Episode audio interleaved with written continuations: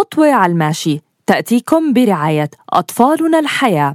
خدمات ومشاريع نوعية وملائمة لأهالينا المقدسيين وأطفالهم. في جيل الطفولة المبكرة نقدمها لكم من خلال قسم الطفولة المبكرة وصفحة أطفالنا الحياة على مواقع التواصل الاجتماعي.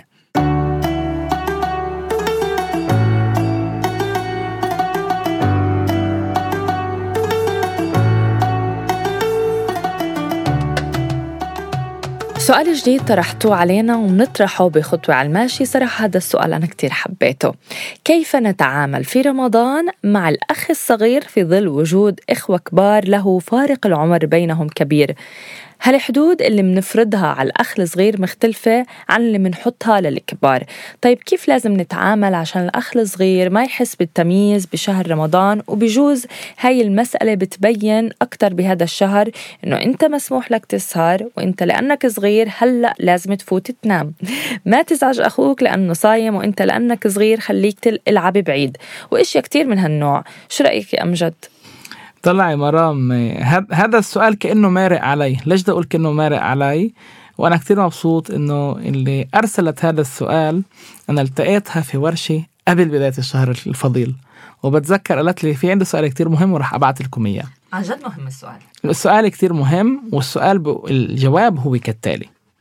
طبعا إيه في عندها وضعية اللي هي عن جد فيها كتير تحدي. عندها أولاد كبار وإذا أنا كان كيف ما بذكر يمكن أطف... يمكن الشباب عندها بأعمار 20 21 سنة وعندها طفل بصف ثالث. فهذا هو اللي هي بدها توازن ما بين إنه هو بده يضل سهران معهن و... وما بين إنه هو في عنده مدرسة. أنا هون أول إشي بيعجبه كالتالي هي وكل شخص بواجه هيك تحدي أهمية الحدود والاتفاقية التدريجية بالمسموحات للطفل الصغير هو إشي كتير مهم من أول الشهر الفضيل. كيف يعني؟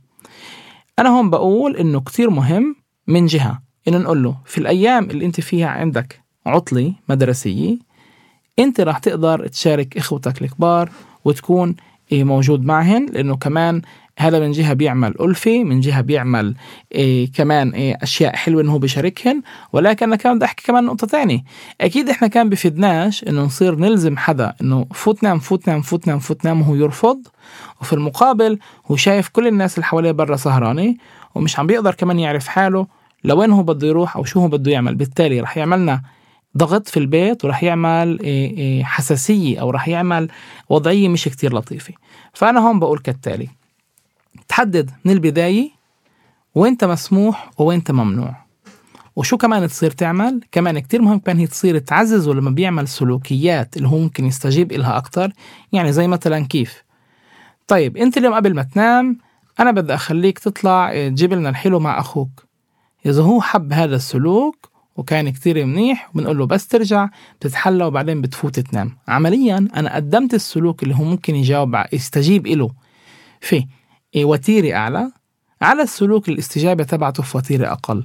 فهي كمان بحاجة إنها تهتم إنه قبل ساعة النوم تطلب منه سلوكيات اللي بتعاون فيها علشان يتعاون أكتر في سلوكيات الأقل تعاونا. هو موضوع الدخول للنوم ورمضان كريم.